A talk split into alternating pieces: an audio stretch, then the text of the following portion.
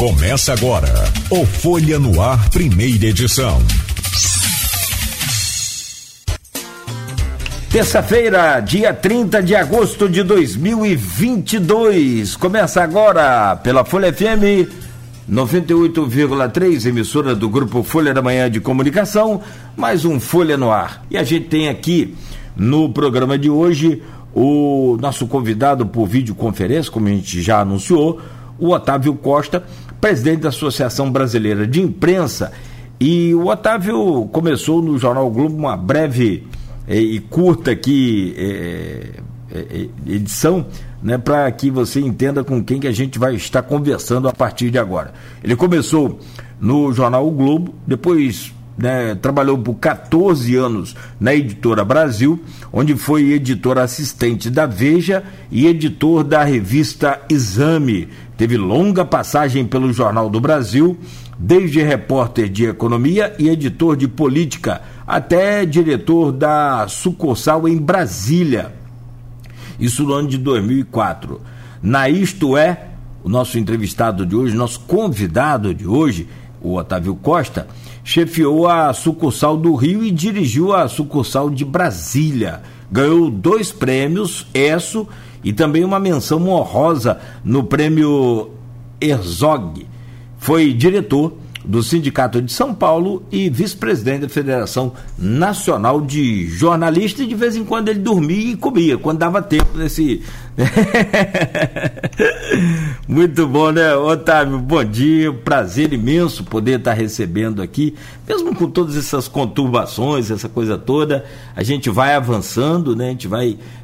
Se não consegue avançar tanto, mesmo com essas ocorrências aumentando contra todos nós da imprensa, nos sentimos afetados quando se tem um, colega né, afetado por uma agressão verbal, física, que também é muito complicado. A gente tem visto aí repórteres sofrendo agressões ao vivo, inclusive televisão, né? Essa coisa está muito complicada, mas com isso tudo à parte aí um pouco, a gente vai avançando, a gente vai nessa luta nossa que precisa ter acima de tudo, né, dignidade, lealdade e, e competência, mas, sobretudo, né, seriedade. Então, é uma honra poder recebê-lo aqui nesta manhã. Seja bem-vindo aqui à nossa Folha FM.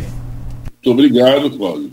É uma honra participar do, do, do, programa, uma honra falar com o povo de Campos, né? Realmente cidade histórica nossa e, e é isso que você falou, são dias difíceis, né? mas os jornalistas têm que exercer a sua, sua missão, que é uma missão essencial, que é deixar a população bem informada, né? apesar, apesar de tudo, apesar de todas as pressões, apesar de todo o quadro de, de violência. Né? É, a gente teme que essa situação se agrave agora durante o processo eleitoral, agora mesmo no, no debate da Band, nós assistimos ao presidente da República atacando uma jornalista de, uma forma é, é, lamentável, né? Realmente ele, você imagina uma profissional faz uma pergunta, uma profissional de imprensa, e o presidente da República diz que ela sonha com ele à noite, que ela é apaixonada por ele e, e que ela é uma péssima profissional. Quer dizer, jamais se viu isso nesse país, jamais se viu isso nesse país, né? É, agora, quando a, a, maior autoridade do país age dessa maneira em relação a, a, jornalistas, em relação à imprensa, é lógico que outras pessoas no, no país se, se, acham no direito também de atacar profissionais que estão no exercício, no livre exercício da sua profissão. Foi o que a gente viu, por exemplo, quando mataram lá o Dom Felipe e o Bruno Pereira lá na, na Amazônia. Quer dizer, o, os dois barbaramente mortos e depois os corpos enterrados. É, e eram pescadores que praticavam pesca, pesca ilegal na região, na é verdade, e, e, sentiram nesse direito de poder, poder matar um sertanista, poder matar um jornalista estrangeiro, inclusive bastante conhecido, daquela maneira. E, e é o que a gente tem visto. Recentemente, uma, uma, uma repórter de TV estava em cima da calçada, com aquele microfone na mão, o sujeito jogou um automóvel em cima dela. Quer dizer, sem, sem razão nenhuma de ser, sem nenhuma de ser. Agora, isso ocorre, né, e, e, e tem ocorrido com frequência, levantamento da, da, da FENAGE em relação ao ano passado, mostrou mais de 500 casos de, de violência e agressões contra jornalistas, e agressões, como você falou, não só física, mas verbais, nas redes, não é verdade? E, e grande parte partiu da, da, da, família de Bolsonaro, partiu de gente ligada a Bolsonaro. Agora mesmo nós temos dois repórteres do Congresso em Foco, em Brasília, é um site que cobre política, cobre Câmara, cobre Senado, famoso Congresso em Foco. Dois repórteres fizeram um, uma reportagem sobre fake news de grupos bolsonaristas e estão os dois ameaçados de morte. Ameaçados de morte, os dois. É, é isso, é lamentável, mas nós vamos fazer nosso trabalho, os jornalistas vão continuar apurando os fatos e informando a população. É, é, é, isso, é isso. É, e a gente segue a nossa. Na verdade, a gente tem essa missão, né, cara? Porque ser jornalista, ser radialista, nesse momento de polarização, é, você se lembra, já que você está falando em política, década de 90, o Arnaldo não até está reconectando aí, caiu a conexão dele. É, mas assim, é, é, é na década de 90 nós vivemos uma polarização também, é, até que assim, da minha forma de entender, completamente diferente dessa. Era Lula era o PT contra o PSDB, Lula Fernando Henrique. Até acho que ele citou isso no debate ou na, ou na, na entrevista da Globo. Saudade do tempo, né? Que era Lula contra Fernando Henrique, Fernando Jornal Henrique. Nacional. É no, exato, Jornal Nacional. Então, é, como é que você vê daquele tempo para cá o surgimento desse, desse, desse ódio? E aí, claro, é evidente que você parte para uma análise mais, mais é, completa, como você falou, a FENARGE colocou 500 casos. Eu estava vendo também um relatório da ABERT ontem, sim, sim. quase 500 casos também. Então você vê, os dados batem. E assim, esse aumento e essa, esse ódio, que na minha opinião me parece diferente daquele da década de 90. Como é que você vê essa mudança, esse crescimento desse ódio? É, você, você ali no, nos anos 90, como você bem disse, você tinha um enfrentamento de, de, de PT né, contra PSDB, contra os tucanos, ainda tendo à frente Fernando Henrique, tendo à frente José Serra, tendo à frente Mário Covas, ou seja, nós estamos falando de nomes que, que combateram também a ditadura, que viveram no exílio, né? Serra viveu no exílio, né? É, Covas é, é, foi teve mandato cassado, entendeu? É, Fernando Henrique viveu viveu no exílio também com, com, com, certa dificuldade. Então todos vinham da esquerda. Nas primeiras campanhas de Fernando Henrique, lá nos anos 80 ainda, né, no início dos anos 80, Fernando Henrique candidato a senador e tudo, ele teve apoio de Lula. Tem foto dos dois abraçados. Ou seja, a, a, o, o Lula, quando Lula surge como grande líder metalúrgico nas greves do ABC, em meados dos anos 70, teve apoio de toda essa intelectualidade que depois veio a fundar o PSDB, né? Quer dizer, é, é, que o PSDB é fundado com uma dissidência do, do, do, MDB, foi uma briga do grupo do Fernando Henrique com o Quercia, etc. Então, é, na origem, eu digo o seguinte, na origem, todos eram de esquerda, tá certo? E, e essa vertente, que era a vertente proletária, a vertente dos metalúrgicos, teve uma influência muito grande de, de intelectuais de, de, de, esquerda, tá certo? E, e, por isso é que não havia esse tipo de, atrito é, no nível baixo que, que se tem hoje. Eu, eu, eu, eu confesso que, por mais que isso possa incomodar algumas pessoas, esse clima de ódio foi instaurado por Jair Bolsonaro. Não há nenhuma dúvida sobre isso. É, é, não é questão de gostar dele ou não, votar nele ou não, não é isso. Quer dizer, ele instaurou esse clima, entendeu? Quer dizer, ele agride, né? ele, ele, ele fala dessa, dessa maneira, ele se comporta dessa maneira, entendeu? Quer dizer, a atitude dele é, é essa, inclusive não só não só em relação a jornalistas, em relação a ambientalistas, em relação à, população indígena, não é verdade? Em relação a, a, a LGBT. É, é, é, é, a atitude dele, é, entendeu? É o comportamento dele. E, e, isso acaba influenciando as pessoas que seguem ele. E daí você, você instaura esse clima de, de ódio, você entendeu? É, todo mundo até falou agora no, no, no último debate, ah, o Lula estava meio alheio, o Lula estava meio distante. Na verdade, houve até uma recomendação que ele não rebatesse, que ele não participasse né, do clima mais, mais agressivo, até porque ele está na frente das pesquisas. Você acabou de ler a pesquisa do, do BTG Pactual, dando sete pontos de diferença, e eu só gostaria de esclarecer o seguinte: eu cobri política muitos anos na minha vida, cobri política, inclusive, em Brasília. A pesquisa do BTG Pactual é uma pesquisa patrocinada por um banco de investimento grande, né, que é o, que é o, o Banco Pactual, e, e, e ela é, é nova, a gente ainda sem experiência no ramo. Ontem à noite saiu uma pesquisa do IPEC. O IPEC é o sucessor do IBOP, né, dirigida pela Márcia Cavalari, que foi diretora executiva do IBOP durante anos e anos e anos, entendeu? Então o IPEC tem realmente, esse tem autoridade para falar. E o IPEC ontem mostrou que o quadro está totalmente estável, ou seja, Lula com 44% e, e, e Bolsonaro com 32%. Era o mesmo quadro do dia 18 e, e, essa pesquisa se encerrou ontem, dia, dia, dia 29, o mesmíssimo quadro, quer dizer, 44 a 32. Se é para dar crédito a alguma pesquisa, eu te garanto que a do IPEC tem mais credibilidade do que a do BTG Pactual, entendeu? Então, a situação é essa daí, entendeu? Eu, e, e eu acho lamentável o ambiente de ódio, não é desejável isso, isso não é recomendável, entendeu? O ideal realmente é que o país é, realize suas eleições de forma pacífica, como sempre fez, como sempre fez, entendeu? Você tem razão, era assim nos anos 90 e o desejável que torne a ser assim. É, e, e, o Arnaldo já chegou aí, tá de volta. A, a gente vai ter aí, te ocupar por boa parte dessa, dessa manhã, para a gente conversar um pouco, entender toda essa situação e usar naturalmente o seu conhecimento, sua experiência, para a gente também.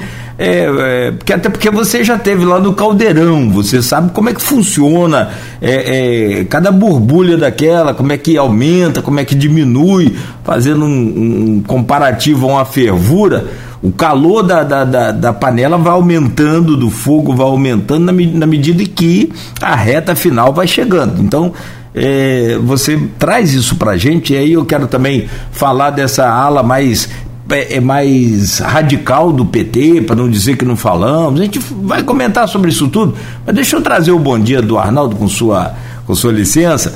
Arnaldo Neto, que é jornalista, hoje editor do, do jornal Folha da Manhã e tá na bancada com a gente aqui também, radialista também. Menino já vem despontando aí aqui na região. Neto, bom dia, seja bem-vindo aí ao nosso Folha no Ar.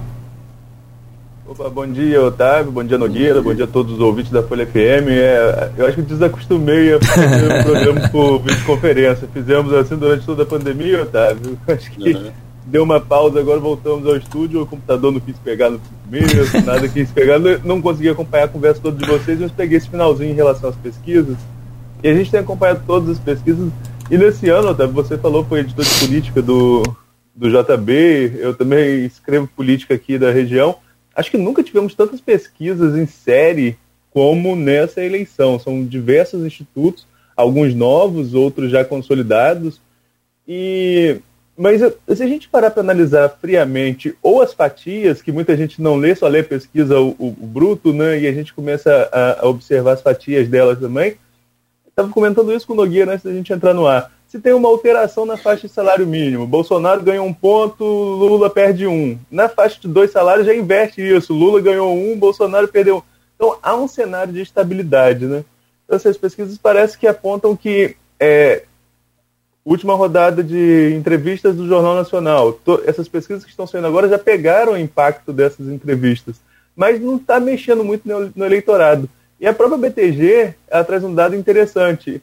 O voto consolidado. Mais de 80% dos eleitores do, do, Lula e do Bolsonaro não pretendem mudar de candidato, é, independentemente de qualquer coisa.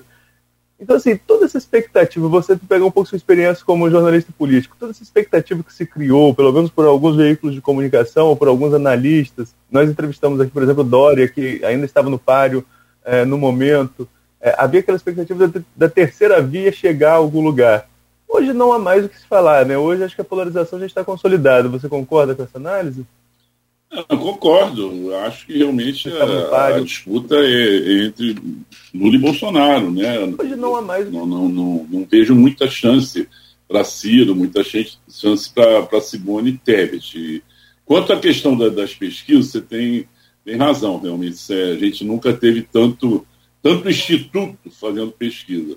É, mas o que eu expliquei antes, dizer, grande parte deles são, são, são novos, sem grande experiência, outros já estão aí há algum tempo, mas com pesquisas bastante enviesadas. Um deles é o tal do Instituto Paraná, entendeu? Que realmente sai totalmente do eixo sempre, né? um ponto fora da curva sempre. Agora, você vê mesmo agora, o BTG Pactual deu uma diferença de sete pontos entre Lula e Bolsonaro, e o IPEC hoje, que é um, tem muita tradição, tem muito peso, mostra uma diferença de 12 pontos. Não é verdade? Isso foge totalmente a, a, a margem de erro de pesquisa. Quer dizer, 12 para 7 é um, uma distância enorme, entendeu? Então, é, eu concordo com, com, com, com, a sua análise, realmente é, a polarização já está bastante consolidada, o voto, o voto de grande parte dos eleitores está bastante consolidado, né? e, e, e com isso, mudança, vamos dizer, uma mudança, uma reviravolta no sentido de, de alguém como Ciro, como Tebet, ultrapassar por exemplo, se ultrapassasse Bolsonaro um deles, ou se Lula caísse muito e de repente embolasse três candidatos, né, a tal terceira via se viabilizasse, eu acho muito remota, muito remota, muito remota. Ontem é, comentou-se muito do, da, do, desempenho da, da Simone Tebet no, no, no, debate da Band, e com isso ela poderia subir e tudo. Agora, para subir, ela teria que subir em cima de, de alguém, é verdade? De alguém. Ou então os indecisos, vamos dizer né? mas, como, como você acabou de dizer, a faixa indecisa agora é pequena, né? porque grande parte dos votos estão. estão alguns, alguns, você vê em algumas regiões, realmente já está muito cristalizado. Né? No Nordeste, por exemplo, o, o Nordeste vota maciçamente no, no Lula, né? E, e, eu acho muito difícil o Bolsonaro conseguir reverter esse quadro. Ao mesmo tempo, se você vem para o Sul, e se você pega, por exemplo, o, o nosso Rio de Janeiro, né? onde, onde é pau a pau Lula e Bolsonaro, até com uma certa vantagem do, do, do, Bolsonaro, é onde ele fez política sempre na vida dele, ele, a família dele, né? Ele tem toda uma, uma classe média da, da Barra da Tijuca, da Zona Sul do Rio, que, que vota nele, tudo. Então, é, é, o Rio e o Sul, quer dizer, acabam dando a Bolsonaro uma, uma, certa, uma certa força, né? É, e, e, e, Lula é isso, quer dizer, tem um, um bastião dele, na é verdade, a, a, casa forte dele, que é o Nordeste, e, e, isso também garante o favoritismo de Lula. Então, acho que eu acho difícil o, o quadro, o quadro mudar realmente. Faltam 33 dias para a eleição, né? um mês. É, acho muito difícil mudar. Acho que está polarizado. O que parece hoje é que a possibilidade de Lula ganhar no primeiro turno é, não é remota, mas é uma possibilidade bastante restrita agora, né? Quer dizer, pode ser que Lula ainda tenha força para ganhar no primeiro turno, mas no quadro hoje está apontando para uma disputa em segundo turno entre Lula e Bolsonaro. É, é, e aí fica todo mundo perguntando o que, que o Ciro vai fazer, se o Ciro vai para Paris ou não vai para Paris novamente. Né?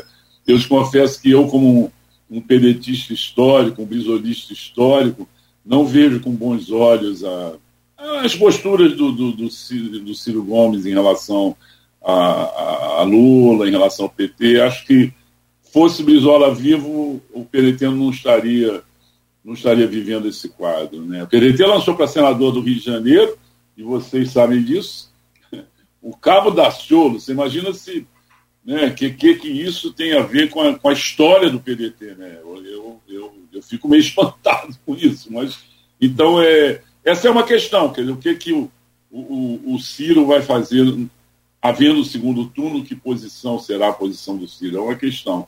E, e resta isso. Eu, eu realmente descobri política há muito tempo e vi algumas reviravoltas. Né? Uma, uma, uma célebre né?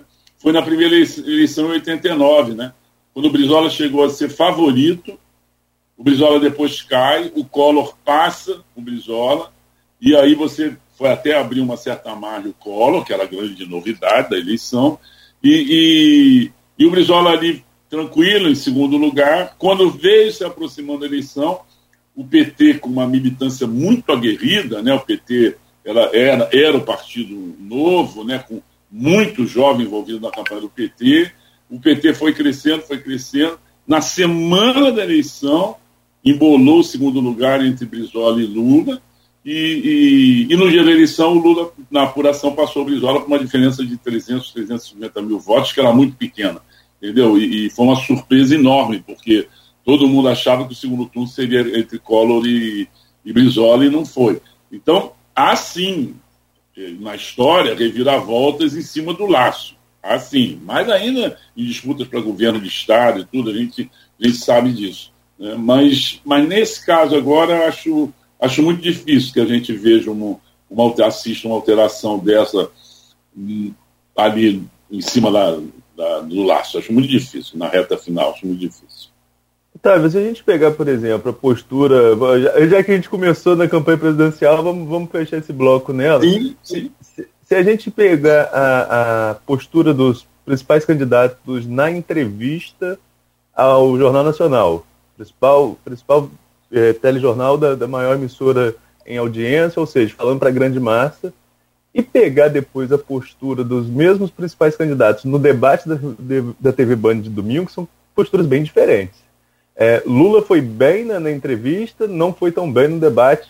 Posso dizer até que foi mal. O mesmo acontece com o Bolsonaro, que mostrou um Bolsonaro calmo na, na, na bancada do Jornal Nacional e foi para cima da Vera Magalhães, como consegui ouvir um pedacinho de vocês comentando aqui no, no, no início, mas minha, minha conexão estava ruim, mas foi para cima de uma forma que se transformou no principal, no principal digamos assim, na principal crítica a ele mesmo dentro do debate. Todo, todos os outros candidatos se aproveitaram daquilo contra ele né? E depois ele tentou ainda jogar para cima do Ciro, lembrando daquele episódio com a Patrícia Pilar, e, uhum. mas o Ciro rebateu, enfim. Como que o mesmo candidato consegue, é, num, em um programa de televisão de grande audiência, se sair tão bem, no próximo, na, praticamente na mesma semana, no início da semana seguinte, sai tão mal? E no seu ponto de vista, o debate já foi decisivo. Inclusive, você citou 89, é, Boni admitiu um tempo depois da edição do debate, que acabou interferindo na eleição de 89, o que não acontece mais com o debate ao vivo. Você acha que debate ainda tem, tem mais, pelo menos mais dois debates pela frente, ainda tem papel de virar a eleição? Você acha que ainda é possível, a televisão ainda consegue levar essas é, inconsistências dos candidatos, que saem bem num dia, saem mal no outro, para reverter o voto do, do eleitor? Olha, eu acho que tem uma certa influência. Eu não, não, não sei se o, se o debate da Band, né? porque a Band ela, ela é uma emissora paulista, né? eminentemente paulista, e não tem tanto peso no próprio Rio de Janeiro, ou no Nordeste, né? ou em Minas, ela não tem. Então, eu não sei qual foi exatamente a audiência. Lógico que estava em YouTube, estava nas redes sociais, etc. E tal, mas eu não sei exatamente qual foi a audiência deles. Só para é, um dado. Eu pra... acho, por exemplo, o, a entrevista do Jornal Nacional e se houver né, o tal debate do, do Jornal Nacional ali na, na véspera da eleição, é, a pessoa tem que tomar um certo cuidado. Está confirmado esse debate aí, hein? Está confirmado? Ontem. Você não sabe se todo mundo vai. Né? Você não sabe se. O... É, não, mas ontem. ontem... Não foi confirmado. Então, é. então se está confirmado, é, é lógico que você tem que tomar um certo cuidado. Né? Você, você, se você escorrega né, né, num, num, debate desse, você imagina o seguinte: o debate da, da, da, TV Globo, o último debate na semana da eleição, vai ser assistido por milhões e milhões de pessoas. E pessoas talvez ainda indecisas, entendeu? Então, pode realmente ainda afetar uma coisa. Há casos é, históricos, né? É, Fernando Henrique, no, no, numa semana já quase que eleito prefeito de São Paulo, sentou na cadeira de prefeito e isso foi considerado uma, uma atitude arrogante dele, entendeu? Ele perdeu muito voto por isso. É, nesse, mesmo, né, nesse mesmo momento, ele deu uma entrevista o Boris Casoy e ele disse que não, não acreditava em Deus, entendeu? Quer dizer, e, e aquilo afetou também a votação. Aí ele perde uma eleição para Jânio Quadros, é, candidato à Prefeitura de São Paulo, que estava ganha. A eleição estava ganha. Entendeu? E, e ele perdeu é, é, em grande parte por esses dois escorregões. Então, é, é óbvio tem que tomar cuidado. Quanto a, você falou, esse comportamento diferente, uma coisa é você sentar num, diante de dois jornalistas, dois apresentadores de TV, não é verdade? E te fazendo pergunta, e você, como, como dizia Brizola, a, a pergunta não, nunca é indecorosa, a pergunta você pode fazer a pergunta que você quiser e o, e o candidato responde também o que ele quiser. O Bisola tinha, o Bisola tinha essa manha, né? E a pessoa fazia uma pergunta a ele, aí ele, a pessoa perguntava sobre o Flamengo, ele respondia sobre o Bangu, entendeu? Então ele saía completamente do assunto e aquela coisa dele, francamente, aí ele falava do assunto que interessava a ele. Então, não, nesse tipo de entrevista, quer dizer, ali no Nacional, com, com, com o Bonner, com a Renata, é, você fica tranquilo, né? Por, por mais que seja uma pergunta agressiva, né? Você tem tempo para responder, você tá, você manda. Quer dizer, quem manda é o entrevistado, entendeu? Ali, né? E ele, então, você vê, o, o Lula saiu muito bem com a experiência do, dele toda, o, o, o, Bolsonaro mostrou uma tranquilidade nunca vista, né? quer dizer, ficou todo mundo espantado com aquilo. Quando veio o debate da Band, é diferente, né? Você não está enfrentando o apresentador, você não está enfrentando, você está enfrentando o concorrente e gente com a qual você bate cabeça há muito tempo, não é verdade? Então, é, é Cira, é Lula, é Bolsonaro, a própria Simone Tebet, que é uma novidade, mas é uma senadora experiente, tudo. Então, é, é, o ambiente é outro. E me pareceu, me pareceu duas coisas que eu achei muito importantes. Ficam dizendo que o Bolsonaro não está participando de, de mídia treino, né? ou seja, de treinamento para as entrevistas. Não é verdade se você vê a resposta do Bolsonaro, as citações do Bolsonaro, os números que o Bolsonaro. É óbvio que o Bolsonaro tem sim participado de treinamento para as entrevistas. É óbvio. Entendeu? Pode, pode não estar participando com, com empresas de comunicação especializadas, mas no círculo dele, é óbvio que está havendo um pinga-fogo ali no dia que antecede o debate, ou na manhã que antecede o debate, é óbvio. Entendeu? As respostas do Bolsonaro não, não, não são respostas dadas ali no, no momento, no calor da hora. Ele, a não ser quando ele partiu para agressão contra, contra a Renata. Né? Ali, ali foi diferente, é, é, porque ali ele explodiu, não é verdade? Ali ele explodiu. E, então, é, ele não conseguiu se, se conter. E a coisa do Lula, aí todo mundo diz, é, o Lula não estava bem, né? o Lula estava meio alheio. Eu, eu, eu, eu falo, eu estava conversando antes com o José Trajano. José Trajano é um sujeito que tem muita gente de campos que conhece José Trajano, Sim. bem, jornalista esportivo famoso e, e apaixonado por política. E, e o Trajano estava dizendo: Poxa, Lula foi mal, Lula foi mal. Disse, Trajano, às vezes a pessoa não está num momento bom. Tá certo? Você, o debate foi no final de domingo, né? 10 horas da noite do domingo, o dia todo passou. Você pode não estar com a mesma energia que estava no início do dia. Faz parte. Você não, não, não está naquele, naquela hora ali, você, você não está não, não, não tá tão atento às coisas, entendeu? E, e, e, e, eu acho que realmente o Lula, na, naquele momento ali, ele estava um pouco, um pouco cansado, ele estava visivelmente cansado, entendeu? E, e, e, isso acabou realmente dando essa impressão de alinhamento. Ou seja, ele respondia tudo como ele costuma responder. Né? O Lula impressiona muito. Nós fizemos uma vez na Estueca, no, no fim do governo Lula, que a, a Dilma já tinha sido eleita, e o Lula estava despachando no Centro Cultural do Banco do Brasil, em Brasília, não no Palácio, que o Palácio estava em reforma, Palácio do Planalto. Ele recebeu, é, é, eu marquei entrevista com, com Franklin Martins, que então era assessor dele, foram todos os diretores da revista em São Paulo. Entendeu? Então eram mais ou menos oito jornalistas, era a direção da revista, isto é, e eu que era o diretor de sucursal de Brasília. Nós ficamos conversando com o Lula cerca de duas horas e meia. O Lula falou sobre todos os assuntos que você pode imaginar.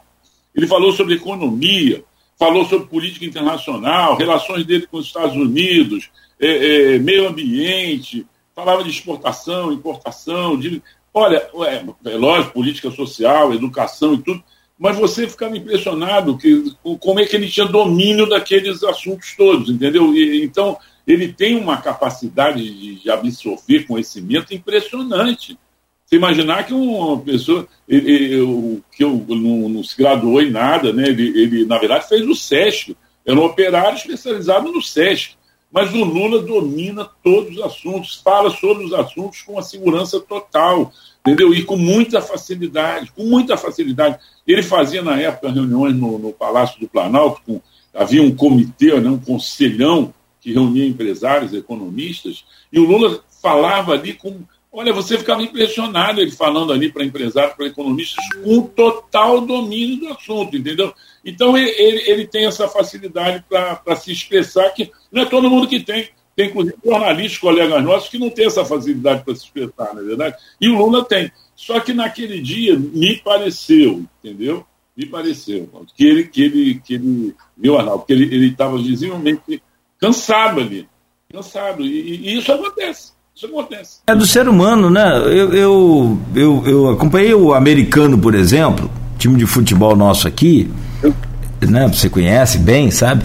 É, tem o Goitacás, que é sempre o mais popular, e tem o americano, mas eu acompanhei o americano durante alguns anos, viajando aí pelo Brasil afora, e cara, assim, a gente é, procurava entender como é que é, mas é do ser humano, porque o, o elenco viajava todo junto, dormia no mesmo hotel, mesmo padrão para todos os jogadores, para tudo. No outro dia, um dos jogadores craque do time, o melhor destaque, não rendia nada é do psicológico, eu não sei, é do físico, enfim, é aquela história. O, o, você vê, analisando essa desenvoltura dos debates e dessa, do debate dessas entrevistas.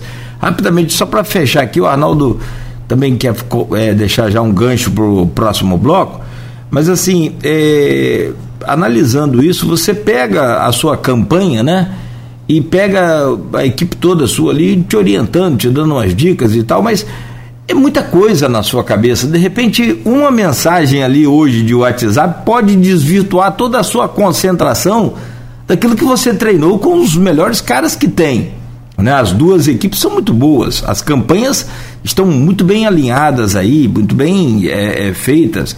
São profissionais é, de extrema competência de um lado, tanto de um lado quanto de outro. Mas assim, uma mensagem de WhatsApp pode desestruturar a sua, sua concentração toda. Eu, eu acho que é muito do ser humano. E é aquela história. O, o, o presidente, eu estou aqui em primeiro. Vamos lá. Você está aí em primeiro, com 44%. Eu estou aqui em segundo com 32%. Quem tem mais a perder? Né? É você que está com, com 44 pontos na pesquisa e eu não tenho tanto a perder, que estou com 32. Então, eu parto para cima de você. com E aí você fica aquela história. É, vai depender do seu emocional daquele momento. É, você falando sobre campanha, a, o Duda Lima, por exemplo, que é um dos, dos cabeças aqui, caiu a conexão dele, Arnaldo? Acredito que sim. Acho que travou aqui, né? É. É, um, só... um, dos líderes da campanha do, do Bolsonaro estava falando, ah, porque ele não me ouve, ele, ele não gosta de treinar. Isso é notícia plantada pela campanha, entendeu? Eu não, não acredito que ele não treina, até porque tá, esse Bolsonaro dessa campanha um, daquela passada é outro. Né? Acho que o, o Otávio voltou aí. Ah, voltou, beleza, Otávio. Não, eu falava só aqui é, rapidamente que é, é, essa coisa de, de quem tem mais a perder num debate como esse, e sobre o emocional, é, nós somos seres, seres, seres, humanos, então depende muito de, de, todo, todo instante, né? De repente uma mensagenzinha de WhatsApp pode de, desestruturar seu, desconcentrar seu emocional. É, e o Duda Lima, por exemplo, que é da campanha do Bolsonaro, estava falando, ah, porque o Bolsonaro não gosta de treinar, não gosta de fazer o ensaio ali antes. Eu acho que isso é, é, conversa fiada, é da campanha divulgando coisa que interessa a eles. Eu acho. Porque se você pegar o Bolsonaro dessa campanha e o Bolsonaro da, da, da eleição passada, é o outro Bolsonaro, apesar de que no outro ele não era presidente. Nessa ele é, tudo bem. Mas mesmo assim, ele não foi tão polido assim em quatro anos, não. Não, não acredito, não. Bom. Não, você tem toda a razão. Eu, eu, eu falei, eu, eu, tenho certeza que ele está fazendo media training. Certeza absoluta. Aquela primeira pergunta ao Lula, no, no, no, debate da Band, você vê que era uma pergunta que estava toda decorada, estava toda preparada, e inclusive depois a réplica e tudo, quer dizer, é, é óbvio, né? né? No, no, Jornal Nacional, quer dizer, alguma coisa, ah, anotação na mão, não sei o quê, parece uma coisa né, mais improvisada, mas na, no dia da Band, é, é, é óbvio que ele estava. E eu, eu, achei, eu achei, inclusive, o seguinte, é, ele, ele realmente, quando ele ataca quando ele ataca a, a, a Vera Magalhães e depois a Simone Tebet, ele entregou tudo que ele havia ganho, tudo que ele havia ganho durante o debate. Porque, na verdade, ele, ele tinha ido, né, digo para o padrão dele, tá correto? Fique claro. Ele tinha ido bem, ele estava indo bem, né, até ali na, na, na, na, troca de palavras ali com o Lula, no, no choque com o Lula, e de repente ele jogou aquilo tudo fora. Sim. Ele jogou aquilo tudo fora, com, com, com, com, com, aquele ataque misógino, né? completamente desqualificado, entendeu? E, e, é lógico que quem viu aquilo, quem, quem assistiu, é, vê, vê o que, qual é o padrão, o verdadeiro padrão do Bolsonaro, entendeu? E, e, e ali se, se perdeu. Agora, essa coisa de não estar no dia, é, é, é, normal, como você falou mesmo, você entendeu? Quer dizer, tem, tem, tem, tem gente, por exemplo, é, é, eu mesmo, eu brinco com as pessoas, eu só escrevo, eu sou jornalista há 50 anos, eu escrevo, gosto de escrever pela manhã, né? É, como estou aqui conversando com vocês, é quando realmente estou desperto, a cabeça está descansada, etc. Então, eu, eu, eu, eu, normalmente, meus textos são feitos pela, pela manhã. Mesmo quando eu trabalhava em revista e tudo, eu fazia questão de escrever de manhã. Eu tinha, eu tinha sessão durante anos, eu escrevi na Express uma sessão chamada Brasil Confidencial, que é uma sessão de duas páginas sobre política, e aquilo eu ia para a redação sete horas da manhã, e quando chegava 11 horas, 11 e meia, mandava para São Paulo o, o texto pronto, entendeu? Mas não quando à tarde já não gostava, jamais gostei de escrever. E à noite, nem pensar, nem pensar, porque vai, você vai se desligando, né? você não está com a mesma energia, entendeu? E, e, foi isso que me, me passou, realmente me passou o Lula ali no, no domingo, entendeu? Mas nada, nada disso altera, porque na, na, as pessoas que decidiram, como, como falou Arnaldo, o voto do Lula está consolidado, o sujeito não vai deixar de, de, votar no Lula, porque o Lula, é, naquele dia, não estava com muito lugar no debate. Não. Ele, ele vai votar no Lula pelo tudo, pelo, pela obra do Lula, entendeu? Pelo, tudo, por tudo que o Lula representa. Né? É, e eu, eu digo a vocês o seguinte: eu, eu, quando assumi a, a BI, é, muitas pessoas diziam para mim: olha, é, é a BI imparcial, a BI historicamente não, não, não, não se posiciona em relação a esse ou aquele candidato. Eu digo, olha, tudo bem, mas dessa vez, infelizmente, na situação que o Brasil está vivendo hoje, e se a gente olha as atitudes de Jair Bolsonaro em relação à imprensa, em relação aos jornalistas, né, e, e tudo que Bolsonaro fez, que eu já falei, esses temas todos, que são temas vitais, como, como a questão do, do, do meio ambiente, né, como a, a, a questão da, dos LGBT e tudo, quer dizer, que são posições extremamente reacionárias e, e hostis, eu digo, a ABI não vai poder ficar imparcial, a ABI vai ter que realmente se posicionar, entendeu? E, e, e é isso, então a ABI tem posição, sim, e a ABI espera, sim, eu como presidente da ABI falo isso com, com, a maior tranquilidade, a gente espera, sim, que o Lula seja reeleito, entendeu? Eu acho que isso vai fazer bem ao, ao país, um país, esse clima de ódio, deixará de existir. Até porque o Lula sabe se relacionar com todo mundo. O Lula, o Lula será capaz, se o Lula vencer, de se, se relacionar até com o Bolsonaro, entendeu? Porque é, é o perfil do Lula, é o perfil dele. O Lula não, não guarda rancor, entendeu? A gente tem, tem visto isso na, na biografia do Lula. O Lula, quando soube, por exemplo, que o, o Serra estava doente, né, o Lula imediatamente se comunicou com o Serra e tudo, né, é, torcendo pela saúde dele. E da mesma forma, o Lula, quando ficou viúvo, quando a Ana Marisa morreu, né? Fernando Henrique ligou para ele, Serra, Alckmin, todos, todos ligaram, né? E, com condolências ali pela morte de Dona Marisa. Então, o Lula tem, tem esse perfil. E já o Bolsonaro, infelizmente, é isso que se vê, é um sujeito que se isola, né? Totalmente isolado, E, e, e com essa atitude, viu, Cláudio e, e, Arnaldo, eu acho que a Simone Tebet lembrou um detalhe muito importante. Dois anos de pandemia, o Bolsonaro jamais pisou num hospital. Jamais visitou uma família que tivesse perdido um parente.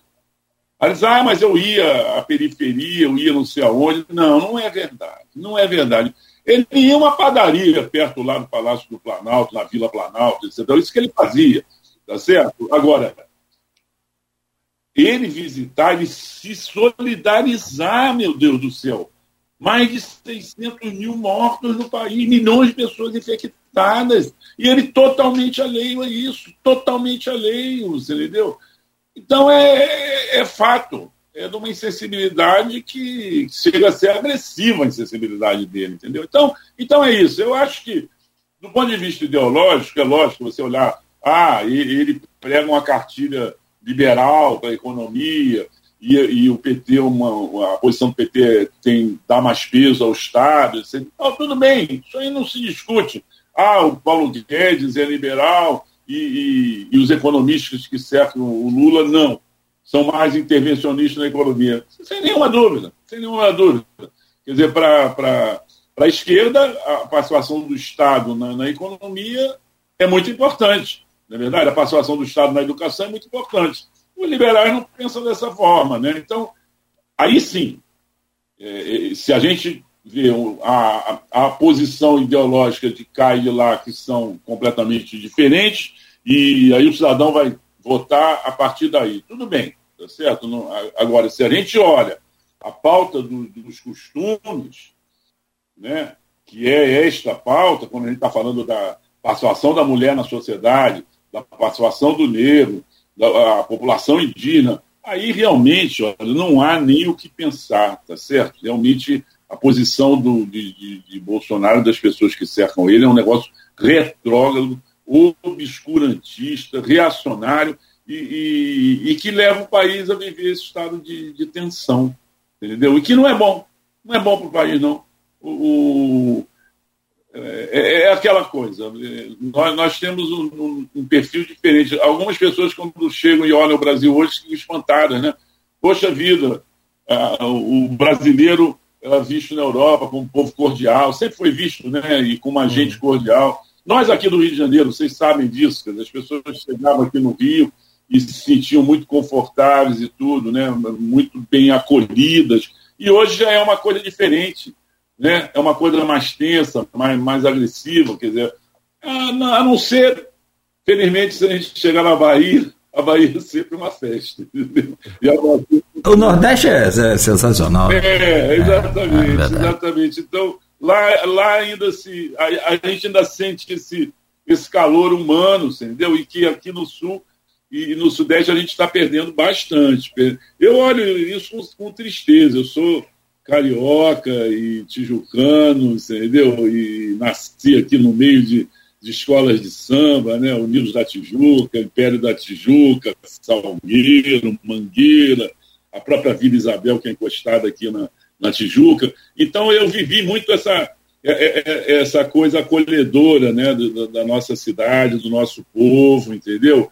E, e mesmo no, no, no, no, estado do Rio também, ou no, antigo estado do Rio, né? Ah, eu vivi minha vida muito, muito tempo em Teresópolis, em Petrópolis e tudo, e viajando sempre pelo, pelo estado, Vassoura. E, e tem uma paixão né, pelo, pelo Rio de Janeiro, e eu gostaria de ver nosso estado também voltando àqueles tempos em que, em que as pessoas recebiam os outros com sorriso, tá certo? Com sorriso, e não apreensivos, né? tensos, né? E, e, e de repente até dispostos a, a revidar qualquer agressão e tudo. Então, eu acho que, que a gente tem tudo ainda para voltar àqueles tempos do. Não, do, não, não, entenda bem, não uma coisa reacionária, dizer que no Brasil nunca houve enfrentamento. Não, houve enfrentamento. Temos canudos, contestados, balaiadas, dizer, né? revoltas populares. Temos sim. A própria Guerra da Independência foi uma guerra cruenta, não é verdade? E com grandes heroínas na Bahia, né? Maria Quitéria e tudo. Então, é, eu acho que eu acho que é, tivemos sim momentos cruentos, momentos muito de, de, de, enfrentamento na nossa história, de muita luta na nossa história, mas o brasileiro e, e as brasileiras sempre foram cordiais, sempre receberam as pessoas de braços abertos, né? Aquela coisa no Nordeste que a pessoa te recebe na casa, bota toda a comida que tem na mesa, né? Por visitante, né? E, e faz parte faz parte da nossa cultura. Aconte é. Vamos voltar, vamos voltar. Vamos, vamos chegar lá, Deus te ouça. É, é, um momento muito complicado, independente de gostar ou não, votar ou não, foi o que você falou. Essa polarização não faz bem para nenhum dos lados, né, muito menos para nós brasileiros. O, o, meu caro Otávio Costa, presidente da Associação Brasileira de Imprensa, eu quero te pedir licença um minuto só para a gente fazer um rápido intervalo aqui, a gente voltar, a gente está no rádio também. É o tempo só da, da propaganda aqui rápida da gente e a gente seguir nessa conversa. Arnaldo, você quer deixar um gancho aí pro. pro... Não, não, vamos no intervalo. Vamos direto então? Próximo bloco a gente volta a falar com você. Tem muitos assuntos, claro. Tem um crime que aconteceu aqui é, na, na cidade de Italva, minha cidade natal. É, tem minha família lá até hoje, então a gente vai falar sobre esse crime também de um jornalista que eu conheci quando criança ainda. É, daqui a pouco a gente quer saber da posição da, da ABI também com relação a esse crime, que não está também solucionado e, e, nem muito menos é, divulgada a sua linha de investigação. Né? Então a gente não pode relacionar alguma coisa é, como que eu vou dizer aqui, é assim, já definitiva de que é um, um, um crime cometido contra. É, envolvendo a parte profissional do daquele da, da vítima, mas é um jornalista que foi assassinado barbaramente. Né? Então a gente quer saber daqui a pouco essa posição também. E, claro, vamos voltar a falar ainda mais de política, vamos voltar a falar de outros assuntos também aqui da, do nosso dia a dia. São 8 horas e 19 minutos, então nós voltamos em instantes, conversando aqui com o Otávio Costa, presidente da Associação Brasileira de Imprensa, passou por grandes veículos né, de comunicação do Brasil inteiro, o Jornal Globo, o Jornal do Brasil, a Veja e tantas outras revistas e tantos outros é, órgãos aí de, de comunicação e a gente volta a conversar com ele dentro de dois minutos. O nosso convidado é o Otávio Costa, presidente da Associação Brasileira de Imprensa. Ele conversa ao vivo conosco por videoconferência. Né, essa entrevista remota. Eu confesso que é igual é igual carro com câmbio automático. A gente muda do câmbio manual para automático. Você leva 30, 29 minutos, ponto 30 segundos. Olha, e olha lá para se acostumar. Quando você volta para o câmbio manual, passa mais de mês e você não se acostuma. Essa entrevista remota, ela tem essa, essa vantagem de poder né, ter a comodidade de, de, de muitas das vezes você está aí ainda em casa e tal, ou como você está agora no Rio de Janeiro, não precisou de se deslocar até aqui, mas em compensação é, a mesma comodidade por um lado traz aí um pouco de é, é, frieza por outro, né? Nós fizemos uma entrevista ontem com o secretário municipal aqui, ele falava isso. É, eu falei, ah, secretário, você rendeu bem melhor, trouxe outras informações importantes aqui para sua entrevista, diferente das demais. Ele falou, rapaz, demais foram virtuais. Isso é, isso é, interessante, essa experiência nossa aqui no rádio, por exemplo, né? É, o rádio vive aí igual o camaleão, né? Se transformando a cada instante. É, então a gente tem que anotar mais essa. E, mas, sobretudo, é, é, maravilhoso poder contar com, com essa tecnologia. E aí sim a gente está lá na casa do Otávio agora, dividindo um pouco aí da sua é, comodidade também. Otávio, é, deixa eu passar aqui para o Arnaldo abrir esse bloco aí e já trazer o tema para você discutir com a gente aqui. Neto, por favor queria voltar um pouquinho ao último bloco, a gente falou mais sobre debate, sobre entrevista. E até fazer uma correção aqui, que na campanha de 89 eu estava nascendo, então não acompanhei aquela campanha muito bem. nem de forma nenhuma, melhor dizendo. Ele fala isso toda vez. Ele fala isso toda vez. Só, só para lembrar que nós estamos velhos. Só, só fazendo uma correção. Só para fazer uma correção, porque eu falei sobre a edição do debate, não foi edição no debate, foi na versão que passou no Jornal Nacional do dia seguinte, né, que houve a edição, o debate em si foi ao o vivo, foi, um resumo. É, foi um resumo no dia seguinte. Mas aí eu queria aproveitar esse gancho do debate para falar um pouquinho sobre é, o voto orgânico, tanto do Lula quanto do Bolsonaro. A postura de ambos não foi, em algum momento, no seu ponto de vista, para agradar esse eleitor raiz? O Bolsonaro não se mostrou como ele é para agradar o eleitor raiz. E no finalzinho, o Lula também, ao falar do governo Dilma, ao defender o governo Dilma, não foi uma forma também de agradar apenas ao petista? E aí, estrategicamente, como esse voto raiz já está consolidado tanto para um lado quanto para o outro, não se perde a oportunidade de buscar o indeciso? Não, sem dúvida. Eu, eu acho que, que, acabam falando para a própria bolha, né? o que não é o ideal. Não é o ideal porque você não amplia nada. Quer dizer, é, bom, se alguém tem que ampliar, né, é Bolsonaro. Tá certo? Né? Quem está atrás é Bolsonaro. O Lula já não tem tanta preocupação. Dizer, o Lula, o que, que ele pode? Conquistar um pouco de votos de, de, de indecisos, de classe média, etc. e tal, no, no, no, no, sul, no sudeste. Né? No nordeste está consolidado, mas no, no, no sul, no sudeste é que ainda são problemáticos para Lula. Né? Então, ele teria que falar. Mas ele, de certa forma, fala. O Lula, quando fala para a bolha, né, a bolha de, de esquerda, ele, ele, abre um pouco sempre, né? ele tenta ampliar um pouco quando ele fala da economia, quando ele fala da relação dele com, com, com os outros políticos, com os outros partidos, ele, ele, tenta ampliar um pouco. O Bolsonaro fecha mais, mas todo mundo já sabe, né? que é, é como o pessoal fala, é aquele Bolsonaro do, do, do, cercadinho. Eu já soube que tem gente que está tá, tá, tá irritada com algumas posições minhas, mas olha, faz parte do jogo. Eu, eu, eu, eu, quando eu analiso política, eu analiso sempre paixão. Você entendeu? Então, quando eu estou falando de, de, de, Bolsonaro, ou quando estou falando de mérito de Lula, e quando estou falando de certas explosões de Bolsonaro, certo de carinho do Bolsonaro, eu estou me relevando e me relatando a fatos, entendeu? A fatos. As pessoas podem gostar ou não, mas é a realidade. E, e eu acho que você tem toda a razão. Quer dizer, é, falar para a bolha seja Bolsonaro falar para bolsonarista, Lula falar para petista, é, não é real. Não é eles têm que do voto da consolidada, mas eles têm que buscar votos em, em outros nichos. Né? Tá, todo mundo sabe que o Bolsonaro tem muita dificuldade com o voto das mulheres e com o voto do, dos jovens.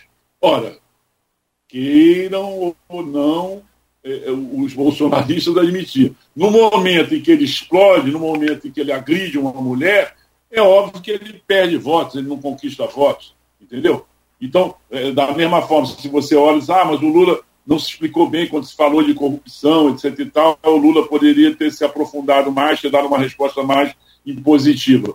Sem dúvida nenhuma, poderia, poderia. Mas naquele momento ali, o Lula realmente ficou um pouco aturdido com. não, não achou né, que, que, que, o Bolsonaro ia ser tão, tão veemente na pergunta dele, tá certo? E, e isso acontece. Eu, na eleição da BI agora, esse ano, foi uma eleição duríssima, duríssima. É, as pessoas que acompanharam sabem disso, que eram, duas, eram dois grupos que tinham a mesma origem, se enfrentando, e, e, eu, houve momentos, houve, houve um debate que, que depois até falei para as pessoas, fui mal, não estava bem, não estava bem. O debate começou 10 horas da noite, eu achei o debate mal posto, era a mesma pergunta para os dois, etc e tal, e eu, eu, não me senti confortável com aquilo, entendeu? Então, isso faz parte. Eu vou dar um exemplo histórico que vocês, evidente, aí até mesmo o Cláudio não, não, não, talvez não viveu, mas talvez conheça. É, um dos primeiros debates em televisão nos Estados Unidos foi um debate do Kennedy contra o Richard Nixon. O Richard Nixon, na verdade, era favorito. Era favorito, até ali era favorito, era republicano e, e, e o Kennedy, o jovem Kennedy, né? Meio playboy, uma família rica, não sei o quê. Então, todo mundo levando, não levando muita fé na candidatura dele, tá? E aí vem o debate de televisão, que era uma novidade total. O que acontece? O, o, o Nixon aparece com um terno preto e o Nixon não tinha, ele tinha feito a barba pela manhã, mas não se preocupou em fazer a barba ali antes do, do, do debate. Então estava com aquela barba já meio crescida, o rosto quase que parecendo como se tivesse sujo o rosto, entendeu? Aquela barba por fazer, né? E então ele ficou com, com o rosto quase que deprimido. Imagina o sujeito vestido de preto, o terno preto e com aquela barba por fazer, aquilo aniquilou com ele, com a imagem dele, entendeu? E o, o Kennedy, né, aquele era um sujeito boa pinta, as mulheres achavam bonito, etc e tal, mais jovem, com energia, ganha o debate. Foi o primeiro debate em televisão para a presidência dos Estados Unidos. Né? Nunca mais um candidato se vestiu de preto em debate de televisão. Muito menos com a barba por fazer, tá certo? E assim mesmo, você sabe que a vitória do Kennedy foi uma vitória com uma diferença muito pequena, muito pequena, entendeu? Mas ganhou e, e, e, em grande parte em função daquele debate. Então, então é isso, é bom, é bom, é bom se precaver, é bom tomar cuidado e é bom ir além da bolha, não falhar só para a bolha. Você tem toda a razão, toda a razão. Otávio, nós, nós estamos conversando aqui com o Otávio Costa, presidente da Associação Brasileira de Imprensa, e como já com larga experiência em política e economia como repórter, eu queria entrar justamente nesse tema. O quanto que a economia vai ser fundamental para a decisão dessa eleição. Eu falo isso porque é, no próprio debate você tem o Lula relembrando a era do seu governo, falando da volta da picanha com a cervejinha no programa eleitoral, é, mas temos que pensar também que era um momento econômico diferente, commodities em alta, todo um cenário internacional diferente do que a gente vive hoje num pós-pandemia.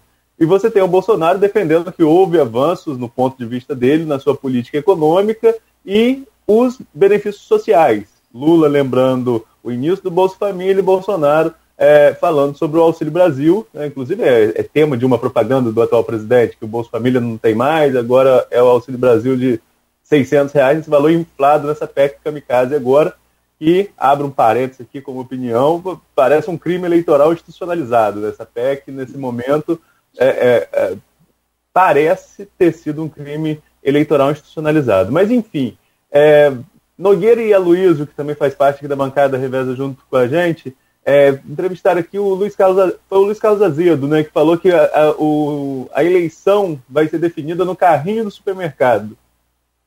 Vai ser a avaliação do que pode e do que podia. E aí o eleitor vai pesar isso na balança na hora da decisão. Você acha que a economia vai ser um fator essencial realmente nessa, nessa disputa? E é essa a economia doméstica ou é a economia macro que a gente fala de crescimento do país?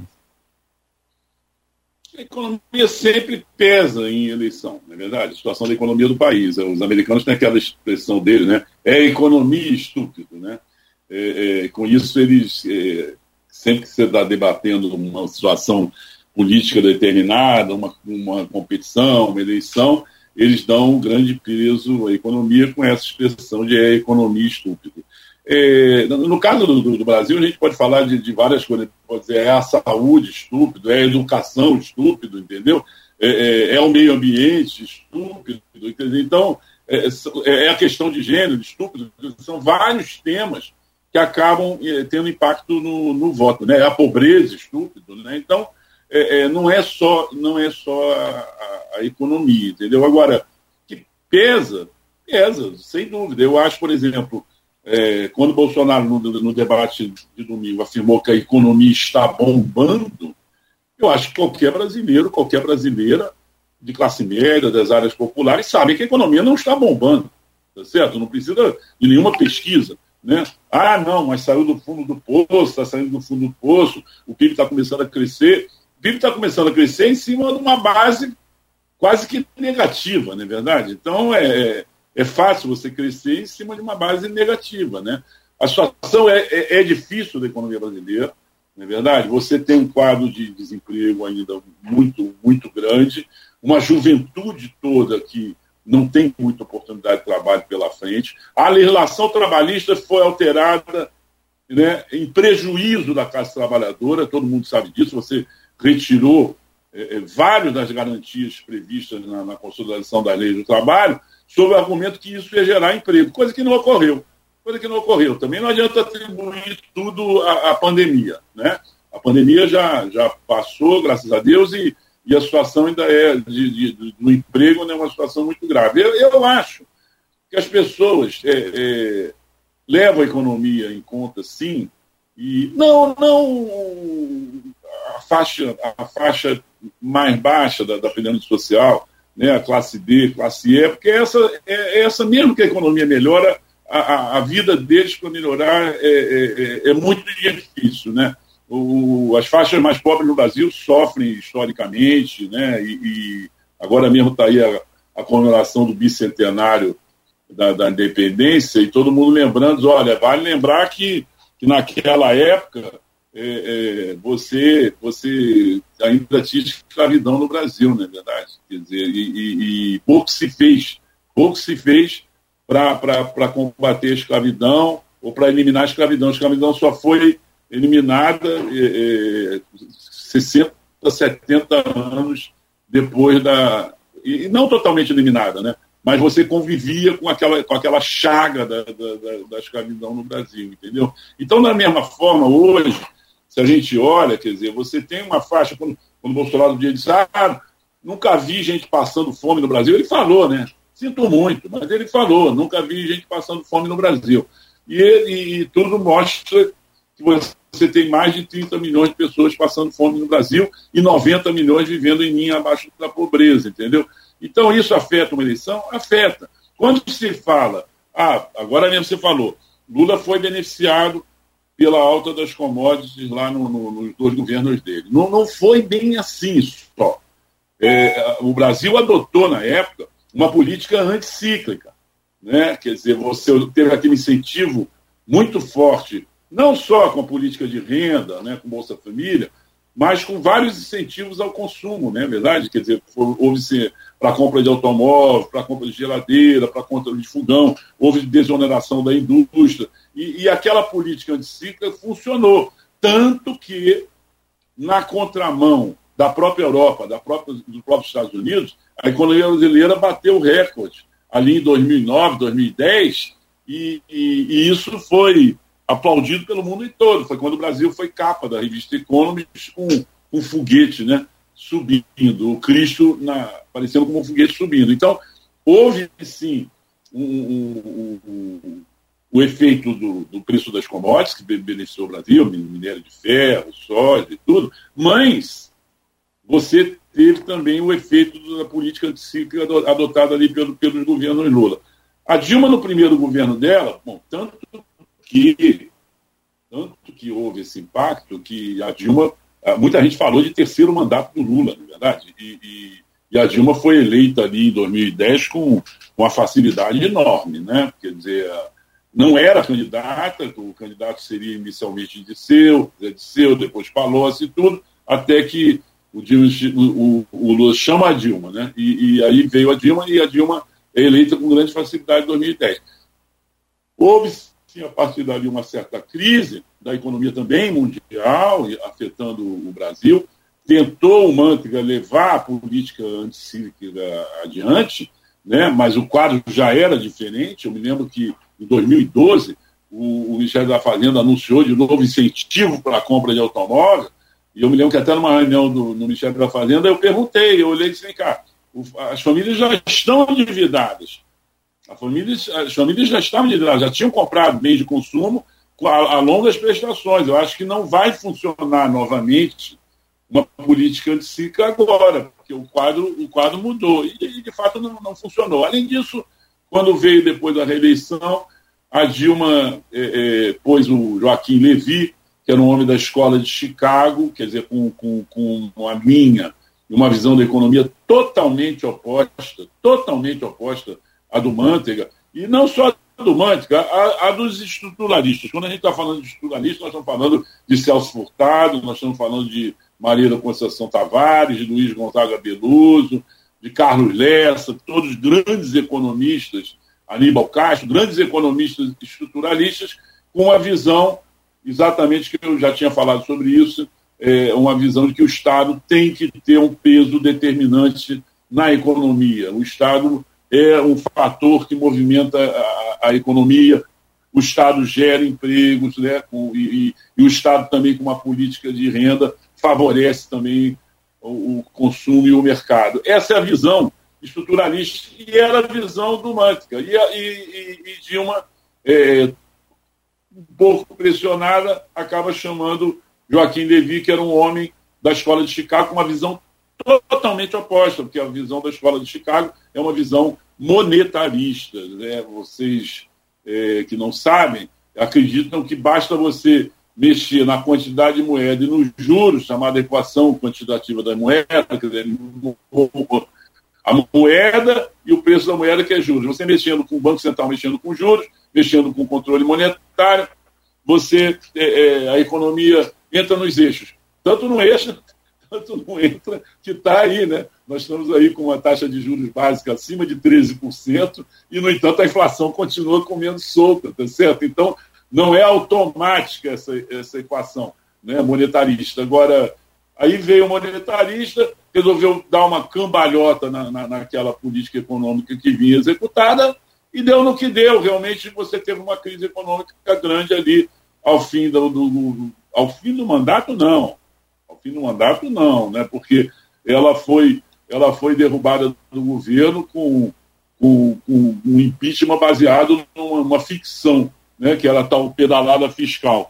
Quer dizer, dizem que não foi golpe, mas como é que é isso? Pedalada fiscal, você sabe quando falar de pedalada fiscal, as pessoas dizem, que qualquer prefeito do Brasil faz o mesmo que a Dilma fez. Todos os governos fizeram o que a Dilma fez.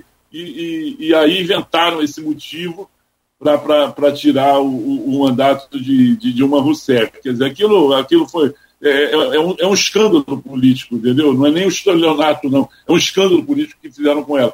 Mas é, é, o, o, fato, voltando à economia, o fato, é, a, a, economia, é lógico, que deu, deu base, um pouco de base à situação, já que a economia naquele momento atravessava um momento de.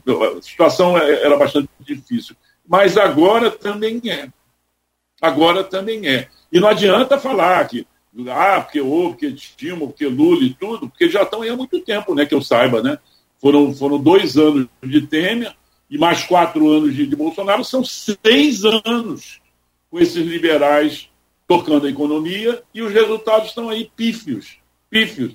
E, e, acho que isso acaba pesando de certa forma, pesa sim numa eleição, entendeu? Acho que as pessoas têm, elas têm na cabeça o momento que se viveu lá durante os dois mandatos de Lula e o momento que se vive hoje, entendeu? Agora, essa, essa questão da paternidade, ah, um fez o, o Bolsa Família, o outro fez Auxílio Família, etc. e tal. Na verdade, é, quem cria, até na origem, né, quem criou o, o, tudo isso, é, é, curiosamente, foram os tucanos lá com Bolsa Escola, na verdade, do ministro da Educação, do o ministro da Educação de Fernando Henrique. Então, na verdade, deu origem ao que mais tarde veio a ser o Bolsa Família do, do PT, e hoje esse, esse auxílio família, entendeu? Então, é, é um mecanismo né, que tenta realmente dar pelo menos um mínimo, mínimo de, de renda à, à, população mais pobre, mas que nem de longe. Acho, a meu ver, não, isso aí não, não afeta a eleição, não. Acho que o, agora a economia como um todo, a situação da economia como um todo, a inflação, né, a, a, o preço dos alimentos, etc. Isso o bolso, o bolso sim, isso pesa. Mas acho que essa eleição, é, é, a economia tem algum peso na decisão de voto, mas acho que não é o único fator, não. Aí eu discordo um pouquinho do, do dos Carlos Azedo, que é um jornalista experimentado de Brasília, mas acho que outros fatores estão pesando na eleição para além da economia, para além da economia. Otávio, a gente está aqui há mais de uma hora conversando, eu, você e o Nogueira, e falamos basicamente só da eleição presidencial.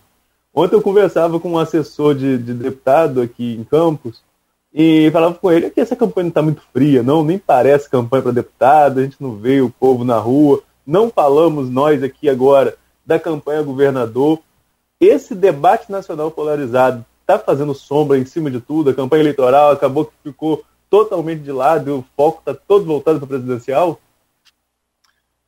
Olha, isso tem ocorrido, né? não, é, não, é, não é de agora, na verdade. Eu acho que, que desde, desde lá de 89, eleição, você não tinha nascido, mas desde a eleição de 89, É, é lógico que o, o, a disputa presidencial ela, ela ganha um destaque maior em relação às disputas no, no, nos estados para governador e, e eleição para deputado, eleição para senador, para deputado federal, para deputado estadual. Isso, isso tem, tem ocorrido. Essa, como é, é, ela, ela está bem polarizada, e ela veio, ela, ela, ela começou bem antes, né?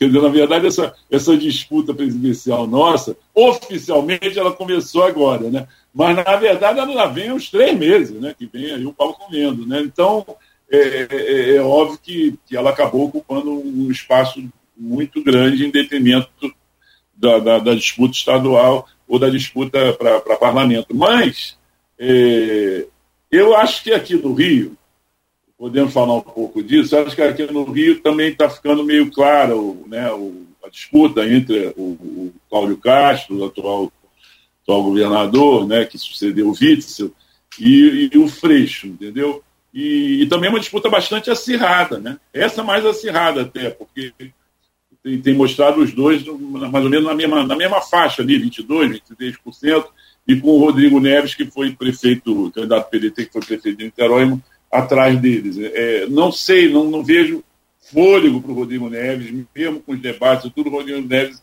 encostar neles. Então, é, tudo indica que vamos ter é, um segundo turno, Cláudio Castro contra, contra o Marcelo Freixo. O, o, e aí eu, eu não sei, eu, eu, eu não faria nenhum prognóstico, entendeu? Sobre o que pode ser. Acho, acho que essa eleição, exatamente como ela, ela se pôs mais recentemente, ela ainda não ganhou né, a preocupação das pessoas, mas falta ainda um mês, ainda está faltando, e, e, e, acho que vai ganhar sim. Acho que, as pessoas vão começar a discutir a, a eleição estadual, a eleição para o governo estadual, é lógico, um nome novo, porque Cláudio Castro é, é, é, foi beneficiado pelo impeachment do Witzel, mas não é uma pessoa conhecida da população.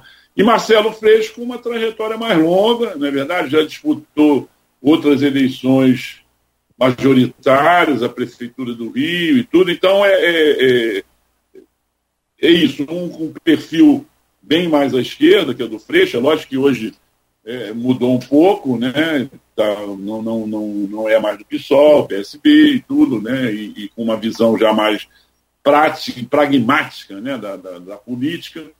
E, e, do outro lado, o Cláudio Castro, que, que tem essa coisa da novidade, né?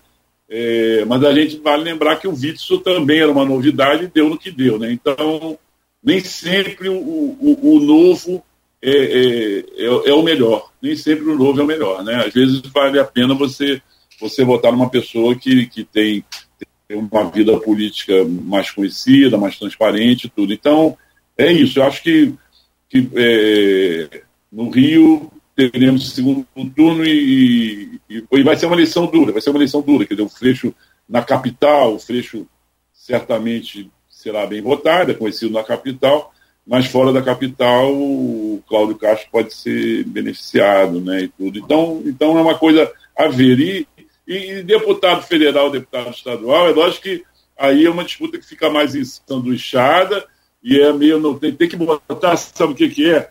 Tem que é, fazer que nem repórter, sabe? É ir para a rua.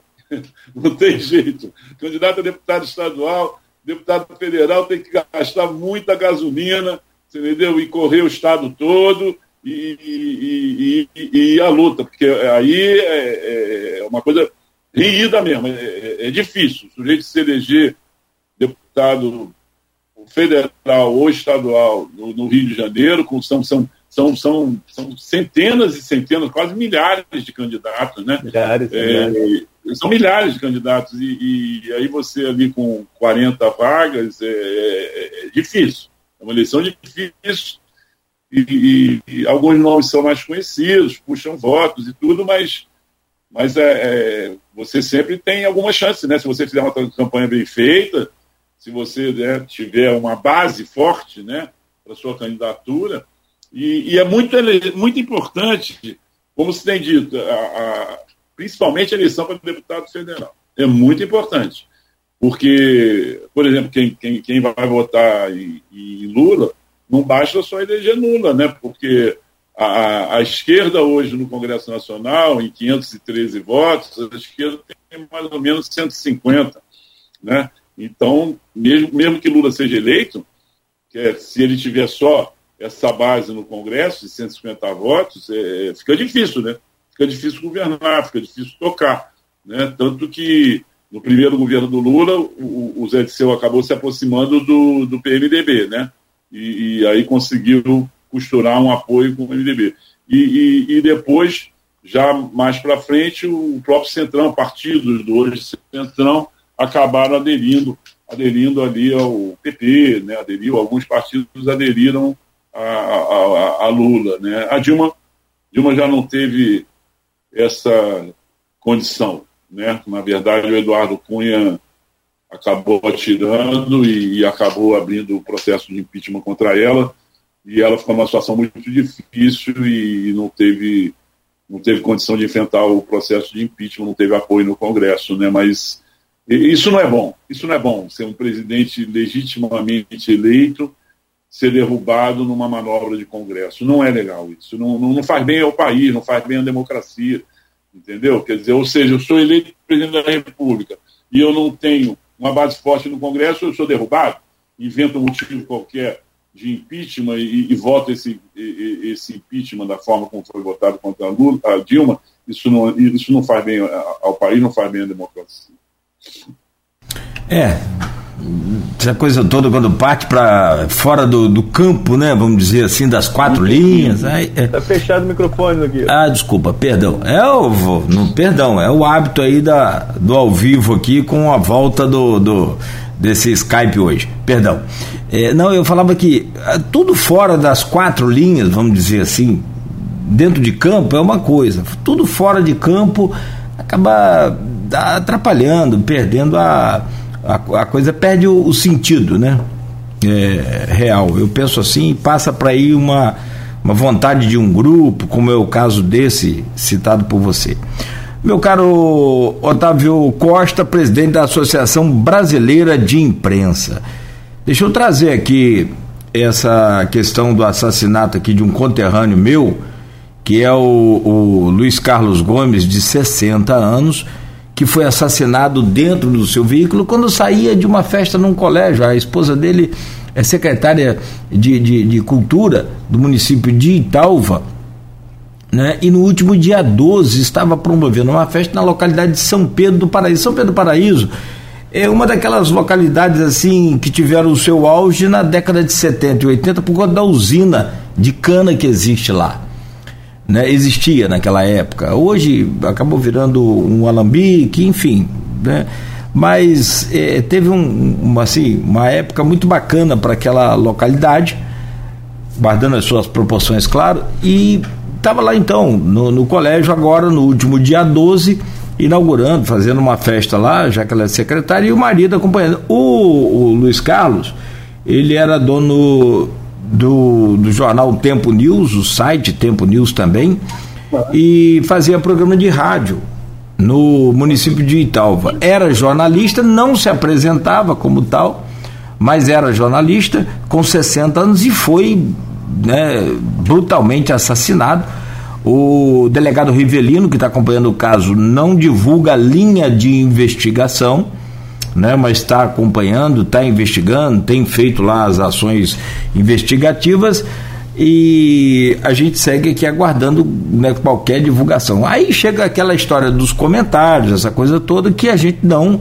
é, descarta, mas também não leva em consideração, já que são comentários, ah, porque ele falou na rádio que ia divulgar a relação de pessoas envolvidas no caso CEPEG, por isso mataram ele, e aquele negócio todo, e aquilo, enfim, mas isso são comentários que, naturalmente, né, estão sendo investigados pela, pela Polícia Civil e não compete a gente. Como a presidente da Associação Brasileira de Imprensa, como é que fica essa situação de um crime bárbaro de um profissional do, do jornalismo brasileiro? Olha, Cláudio, assim que a BI soube do, do, do assassinato dos Carlos, é, a BI, o, o próprio Arnaldo entrou em contato conosco também, e a BI imediatamente exigiu uma apuração rigorosa desse crime. entendeu? É, porque sempre que mata um jornalista, do jeito que ele foi morto, né, assassinado ali friamente, é, há sempre alguma, algum motivo que vai esbarrar com a atividade profissional dele, entendeu? Quer dizer, é, você pode não ser uma coisa imediata, mas acaba aparecendo. Nós temos um. Então é isso. O que a BI exige é um, um, uma apuração rigorosa e independente desse assassinato, entendeu? E que o, o, os culpados, os, os assassinos, sejam revelados e punidos, enquadrados e condenados. É, é, é essa, essa não, porque não, não, você não pode ficar passivo diante de, de, de, morte violenta de jornalistas, qualquer que seja o motivo, entendeu? É, quando você vai puxando o fio da meada, nós temos um caso célebre, que foi um jornalista de Brasília, que foi morto nos anos 80, chamado Mário Eugênio, era um radialista. E Mário Eugênio, um dia saindo da rádio à noite, foi também morto a tiros na, na, na porta da rádio. Né? E aquilo, a, a rádio era no centro de Brasília, está falando de Brasília, capital federal do país. E, e, e, aquilo, então, chocou e tudo, mas as pessoas, a polícia também apurando, a polícia vai sempre apurando a moda dela, né? A polícia nunca tem afinco nas coisas, nunca tem, né? Ela tem o tempo dela, né? É, às vezes tempo demais, né? Marielle está aí já, quatro anos, né? Até hoje, nada. Quatro anos. É, é inacreditável. Uma vereadora morta no Largo do Estácio, no Rio de Janeiro, no coração do Rio de Janeiro, assassinada e até hoje nada. Nada. Né? O, o, os responsáveis, é, sabe-se até que tem duas pessoas presas, mas não, não se sabe por que mataram, quem mandou matar. Quatro anos, é uma vergonha. Mas eu, voltando a Brasília, Mário Eugênio foi morto na porta da rádio e a mesma coisa, a polícia estava apurando, a moda dela apurando. É, aí o Correio Brasileiro contratou um grande repórter nosso, policial, chamado Otávio Pena Branca do Ribeiro.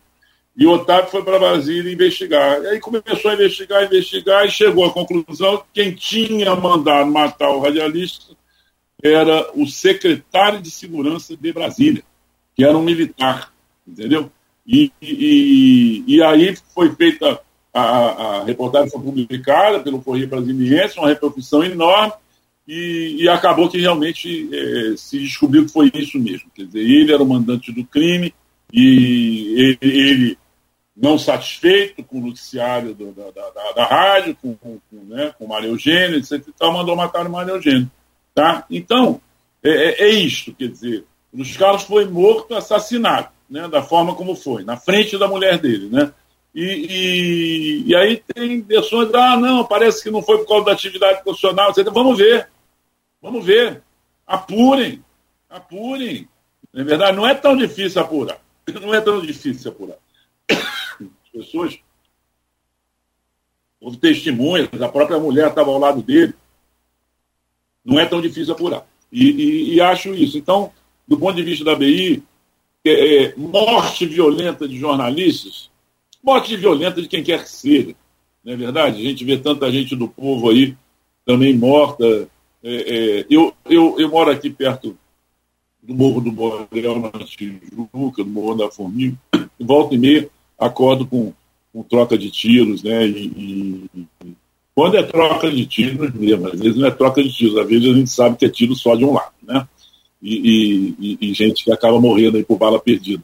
Mas vejo isso, volta e meia, esse tiroteio, entendeu? E, e, aí a gente é inocente que morre nessas comunidades na periferia.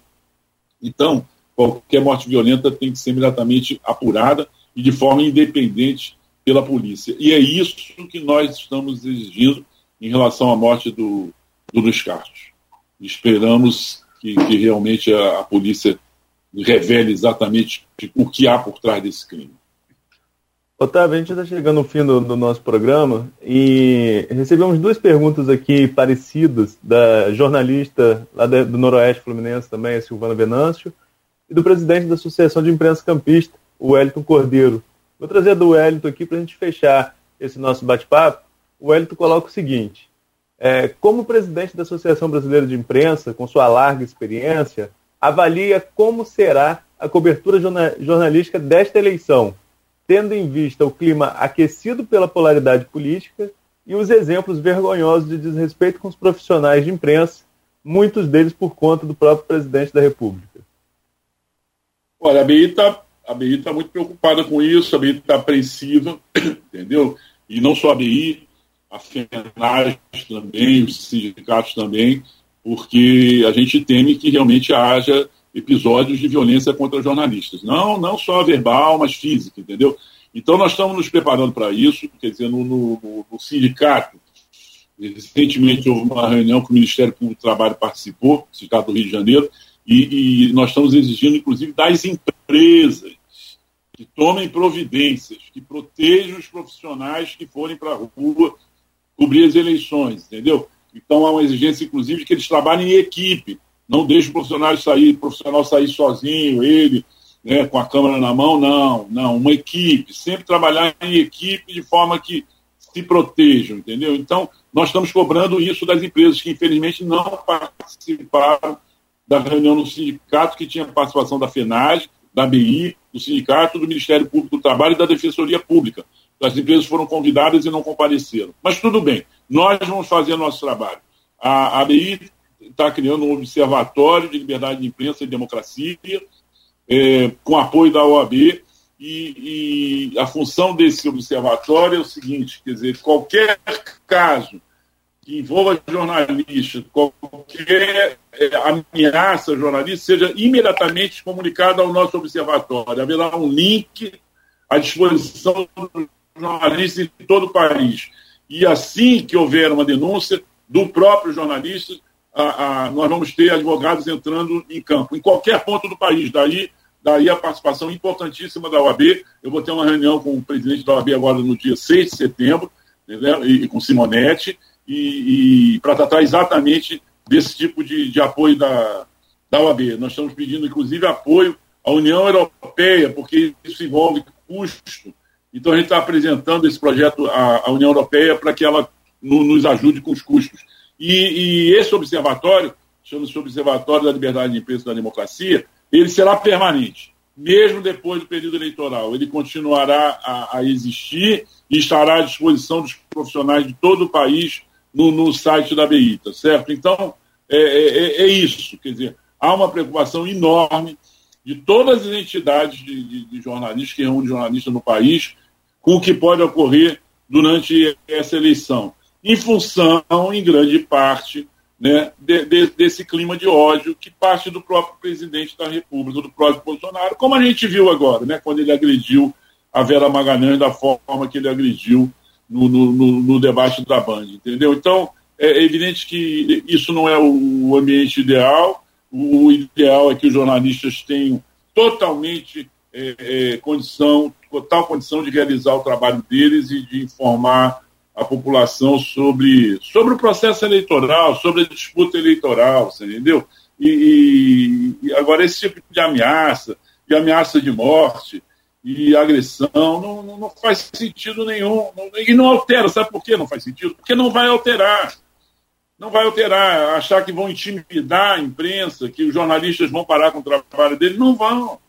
Os jornalistas e as jornalistas, porque as jornalistas são o principal alvo dessas milícias, entendeu? É, eles querem intimidar, principalmente as mulheres, né? Como até falou outro dia aí a senadora, né? Dizer, na verdade, é, é ameaçam muitas mulheres, mas não ameaçam os homens, né?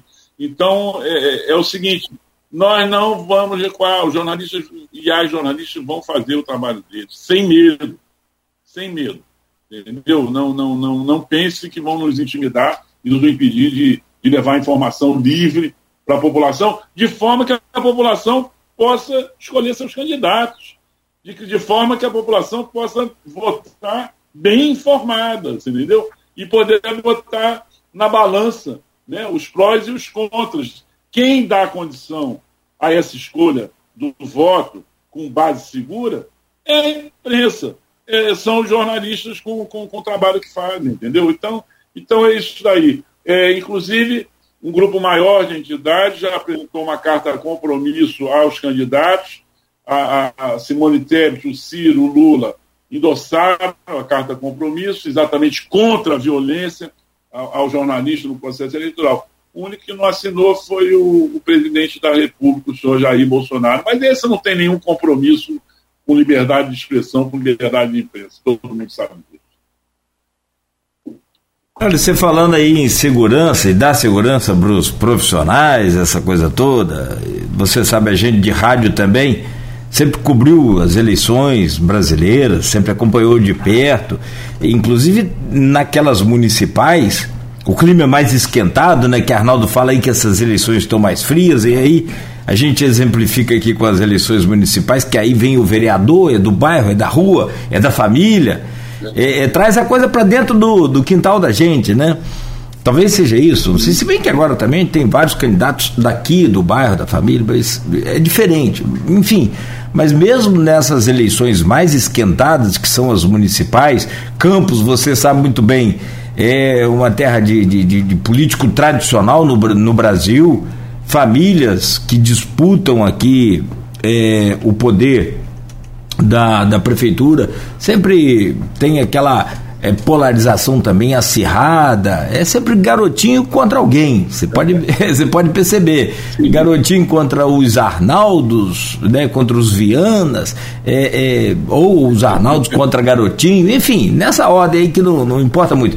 Agora tem os Bacelar contra garotinhos aqui em Campos, mas tem sempre dois grupos. Campos é dividida pelo Rio, né, então é sempre dividido aqui, é, né, também na sua, no seu contexto político. Mas quando você traz esse, esse contexto de as empresas protejam aí seus funcionários, essa coisa, me, me vem à memória logo assim a cobertura lá da guerra. Os caras com colete, com capacete à prova de bala. É uma loucura, cara. Eu, eu sinceramente tenho 30 anos de, de profissão, de radialista, e nunca pensei em viver uma situação tão, tão difícil, tão complicada assim. É uma pena. E quando você já fala contra Bolsonaro, imediatamente você é Lula. Ah, mas eu não falei que eu sou Lula, de repente eu voto no Ciro, voto na Simone, não voto. Não sei, estou indeciso.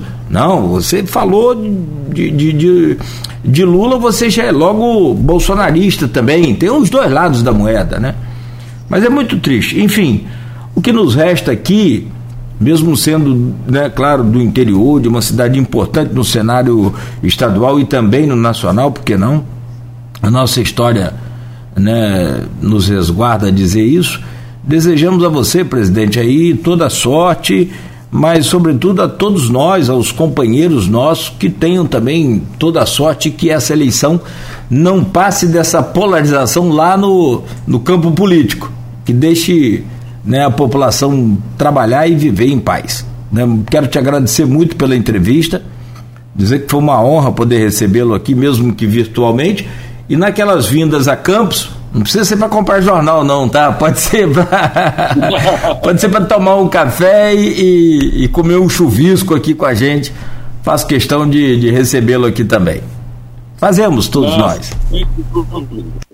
Sem dúvida. Agradeço muito aí a oportunidade que vocês me deram, e a ABI, né, que é um, um, ABI tem 114 anos, uma história longa de luta pela democracia, entendeu? Me honra muito também estar presidindo a ABI, estar representando os jornalistas do nosso país, e, e queria realmente eh, te dar parabéns aí pelo trabalho e, e, lembrar que, que os jornais, falam muito que os jornais eh, de, de papel, né, os veículos de papel, jornais, revistas vão acabar. É, é, é, possível, é possível. Agora as rádios não vão acabar. As rádios, as rádios, ah, a TV vai acabar com a rádio, ah, isso vai acabar com a rádio, as rádios não. E aí estão os podcasts hoje em dia, né?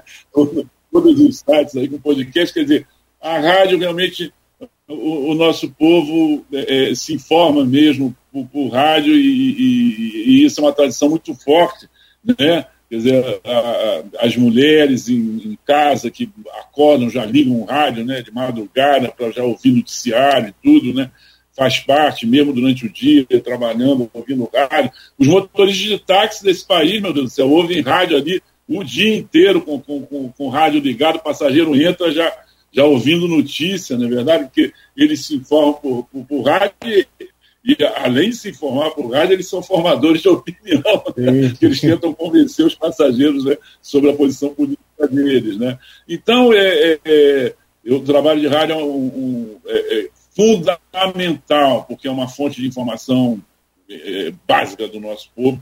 E, e, e, é isso, é isso que você falou. O ideal é o seguinte: que haja polarização na, na, na política, mas que não haja um clima de ódio né, na sociedade. E, e, esse é o ideal. Né? E o ideal também é que jornalistas e as jornalistas possam fazer seu trabalho em paz, em paz. Nós, nós participamos de um grupo chamado Paz na Política. E, e, e, essa é a principal pregação da ABI hoje em dia, paz na política, entendeu? Quer dizer, a polarização faz parte da, da, da, vida política, né? Esse país sempre teve esquerda, sempre teve direita, entendeu? Mas nem por isso as pessoas se agrediam, né? Nem, nem por isso as pessoas saíam às vias de fato, na é verdade, como a gente até, até viu no debate, cenas do, do bastidor do debate lá da Bandeirante, entendeu? Então, é, é, é isso.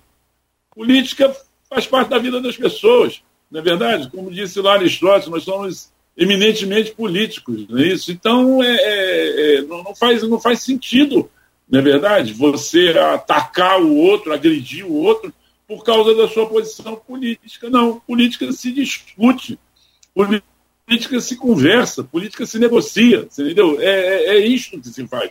Né? E se decide, não é no braço, não é na agressão, não é no grito, se decide no voto. No voto. E para que o voto seja um voto consequente, né, para que o voto tenha base sólida, a informação é fundamental. E quem trabalha informação, quem trabalha com informação, são os jornalistas e as jornalistas. Por isso que o nosso trabalho, o livre exercício da nossa profissão, é essencial durante um processo político.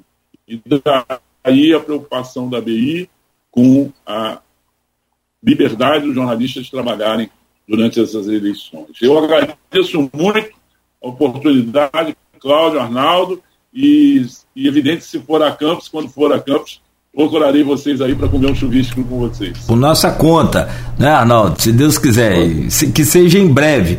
É, não, só para falar sobre o rádio, que aí você mexe com o orgulho da gente, assim, é, e vou trazer o Arnaldo aqui para se despedir também de você. É, o rádio é assim, é, enquanto ele tiver portabilidade, a gente está vivo. E aí eu quero ver como é que os outros veículos vão arrumar portabilidade. Os outros veículos não, porque somos todos parceiros, mas é todo o sistema, né? A, gente tem essa vantagem. E, né, quer queira ou não, a gente está sempre vivo aí a cada dia, a cada momento, é TV preto e branco, TV colorido, parabólica, Sky, aí depois internet, mas estamos aí, igual o camaleão atravessando o arco-íris, meio que vai para lá, vem para cá, mas estamos vivos. Arnaldo, fica à vontade aí para você também se despedir do Otávio. Agradecer demais, Otávio, pela participação, pela disponibilidade, reforçar o convite aí para um chuvisco, um café aqui pela, pela planície. É, ficamos aguardando a presença e assim como a preocupação da BI, é a preocupação de todos nós que somos militantes da imprensa, né? que estamos atuando nesse momento e de que seja uma eleição tranquila. Ontem eu estava conversando também com alguns amigos, como eu falei, assessores, a gente falava de, de exemplos de eleição municipal aqui, que o clima é mais quente, é, e às vezes você vai cobrir e tem um engraçadinho que pega o microfone e aponta, fala que você é um jornal contra, e aí cria aquele clima de animosidade. Mas também cidade de interior, você sempre conhece alguém dos dois lados, e aí vai lá um e alivia. Agora, nesse clima nacional, se até dentro da família tem briga, imagina com um jornalista que está indo lá apenas cobrir a informação. Né? Então a preocupação é extremamente importante nesse momento e a torcida, que se fique só na nossa preocupação, que não tenhamos daqui a um tempo que voltar a falar sobre fatos concretos que tenham acontecido. Tomara que não precisamos, precisamos passar por isso. No mais, Otávio, muito obrigado pela disponibilidade. Nogueira, amanhã estamos de volta em estúdio a partir das 7, se Deus quiser. 7h20, né? 7h20, é. é. E amanhã vamos conversar aqui com o Weiner, secretário do município de Campos.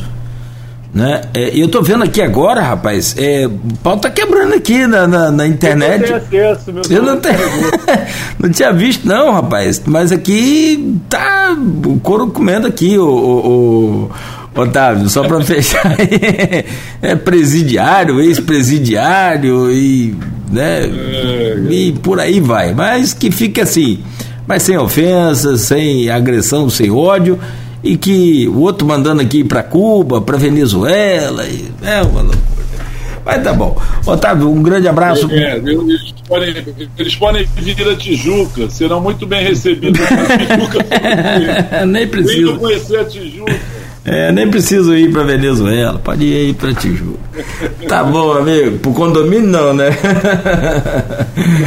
um forte abraço aí. Muita, muita paz, muita saúde, muita sorte nessa, né, nessa jornada aí à frente da Associação Brasileira de. Para todos nós, né? Para todos nós. É isso. Muito obrigado a vocês. Muito obrigado a vocês. Valeu. Valeu, um abraço. E viva a democracia. Oh, Viva a democracia. Fechou com chave de ouro. Viva a democracia.